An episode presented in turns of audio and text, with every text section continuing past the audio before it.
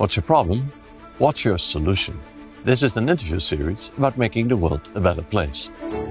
In 1984, after law school, Robert Kennedy Jr. joined Riverkeeper, a watchdog organization started by fishermen to monitor pollution in the New York Hudson River. Today, fish and people are swimming again in the Hudson. Time magazine named Kennedy a hero for the planet because of his work on behalf of the Hudson River. Can lawyers use legal action to stop climate change and other environmental damage? It has been done before. Robert Kennedy knows how. Welcome to Camp Solutions. You were an early environmentalist. Your early work was with the Hudson River, which you, you know, Yeah. pursued. I started on the Hudson working for commercial fishermen and recreational fishermen suing polluters. Can't we use the same method to reverse global warming and, and work on climate change? Litigation is probably the, not the best way to make public policy. Um, it works in some contexts.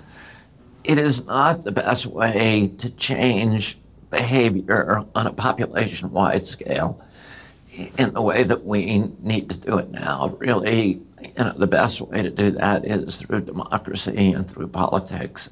Unfortunately, those kind of solutions, which could be very elegant and simple and quick, um, are not available to us because, uh, or they're blocked because of the political power of the carbon industry and also other polluters. Uh, we have the capacity now. I mean, people ask me how I can retain any kind of optimism given the current world situation.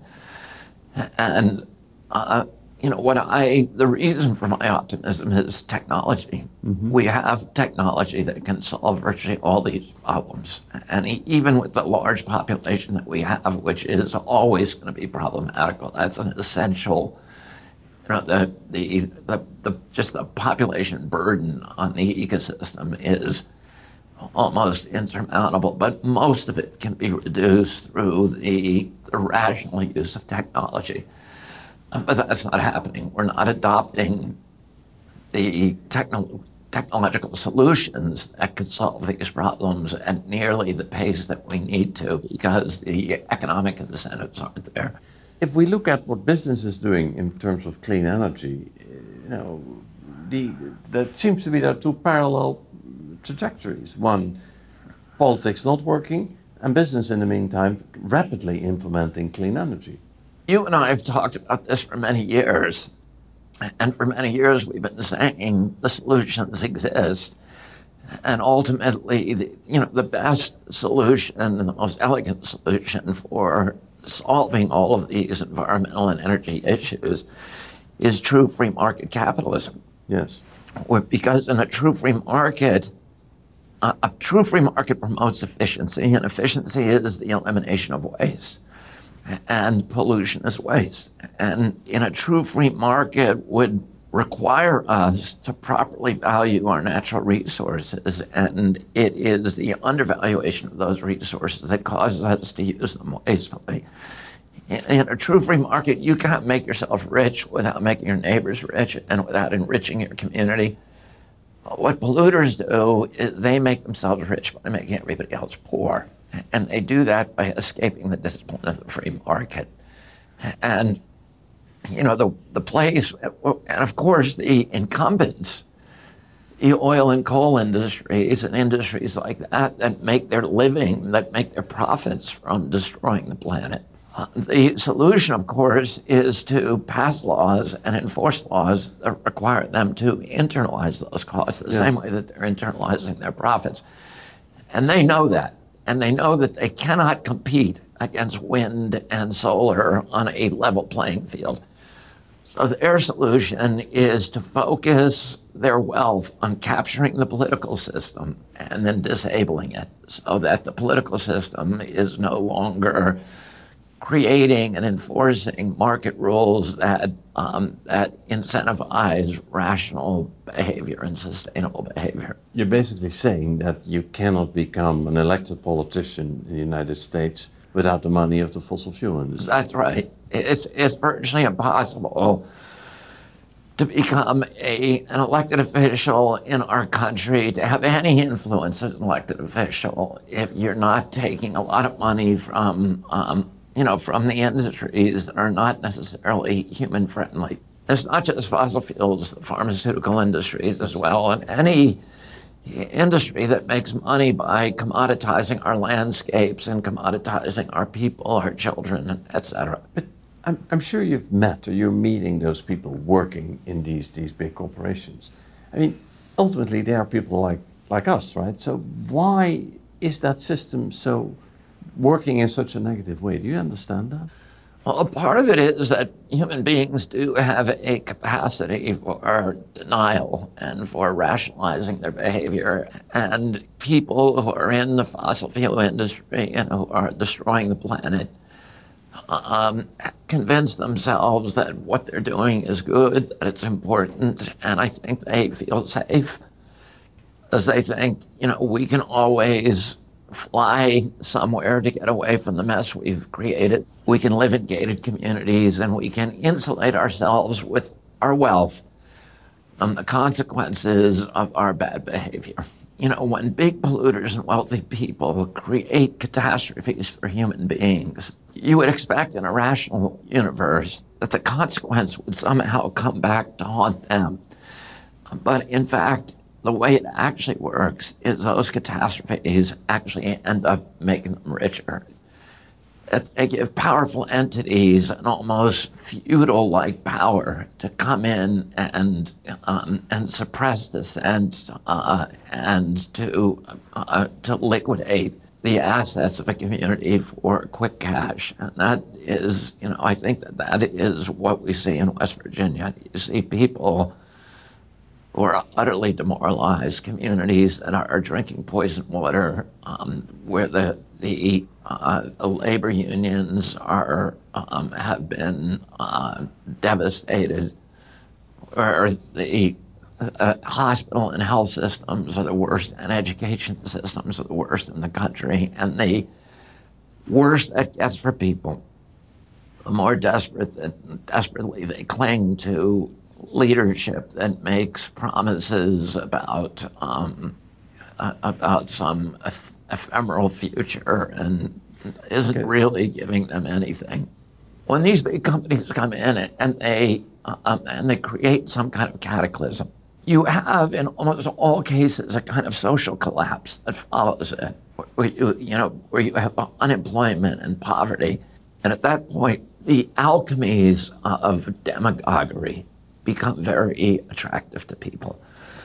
And you can manipulate human beings by, you know, by turning them against each other and by appeals to what essentially is a biological impulse pulse for tribalism of saying, you know, you, well, I look like you, even though I'm rich, I look like you, I'm going to give you the job. And these people who are coming and trying to transition to a more sustainable future are your enemies. They're outside the tribe and they must be attacked and not listened to in silence.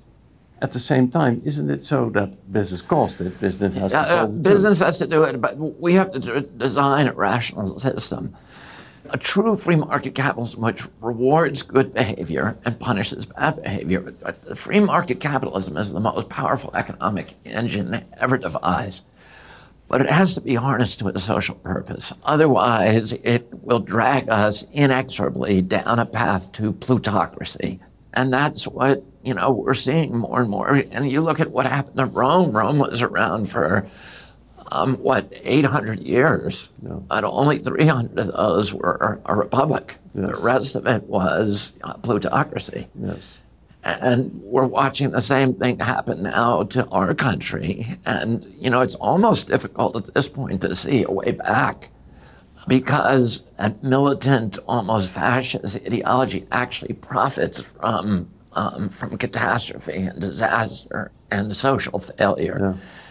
And so while they're creating the social favor, failure, they're also profiting it from it. And it, it's, it's hard to see how you end that dynamic. The beauty of, of clean, renewable energy is that it is decentralized. you don't need these huge uh, capital intensive corporations to run that. So that could change society and could re democratize our, our world. The political system of a country tends to reflect its economic organization. And if you, if you democratize the energy system so that all of us are creating our own energy and every home becomes a power plant, and um, and all of us become you know energy merchants, energy generators. It's really good for our country, but it's not good for the incumbents. And um, for them, a centralized system that is uh, uh, that's easy to control and that uh, continues to produce those profits, which then are used, are funneled into the political system to keep them in power and intact and to warp the market economy and pervert the market economy away from democracy and towards plutocracy. If you were in that position, if you were in the White House, what would you then try to do? How would you change well, that? I mean, there's one thing about being in the White House, and um, but if I could wave a magic wand, yes, please, and had to make one change, yes, I would um, I would get the money out of the political system because I think then the political system will correct itself. Okay. To remove the money from politics.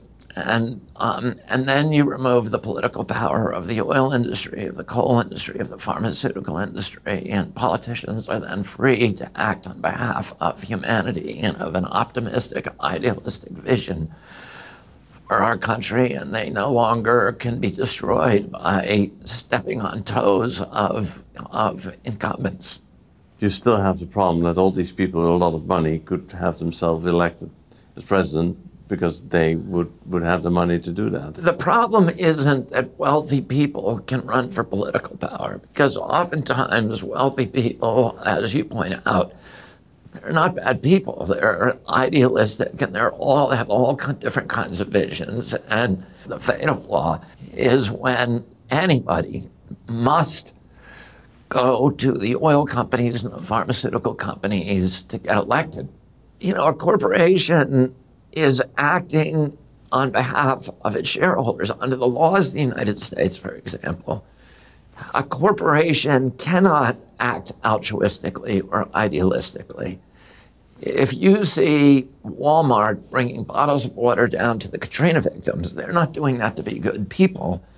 They're doing it because they believe that that visible act is going to accrue to a higher shareholder value down the line some way. If, on the other hand, they actually are doing it to be good guys, any of their shareholders can sue them and they will win that lawsuit. It's called wasting corporate assets. You are not allowed to turn your corporation into a charity. You must continue to do everything you do ultimately must be about building shareholder value. It seems almost crazy to allow these entities any involvement with our political process because they are not putting money into the political process because they love our country or because of a patriotic impulse or because they love humanity. They're doing it to increase shareholder value and to increase their profits. And they're, you know, they're basically they're uh, they're profiteering and they're changing laws in a way that ultimately has to be corrupt. Climate change work, reversing global warming, is it comes at a cost. People think that makes things more expensive. That that's why it's still hard to get people really, you know, to support. There are many ways to increase costs on carbon by reducing costs elsewhere without any net impact on the amount of cost that comes out of every taxpayer's pocket. What if instead of bring, of, of giving billions of dollars every year, borrowing money from the Chinese to buy to buy oil from Saudi Arabia, what if instead we That's were what we're doing, right? taking that money and investing it in um, in infrastructure in this country that would allow individuals to make money, every homeowner to make money by having solar panels on their roof and selling that energy to the utility. The energy itself is free forever. We're no longer breathing poison air. We have healthier children. We have smarter children. We have, um, we have higher standards of living. We have a way for every homeowner to turn their home into an, a, a money generating power plant.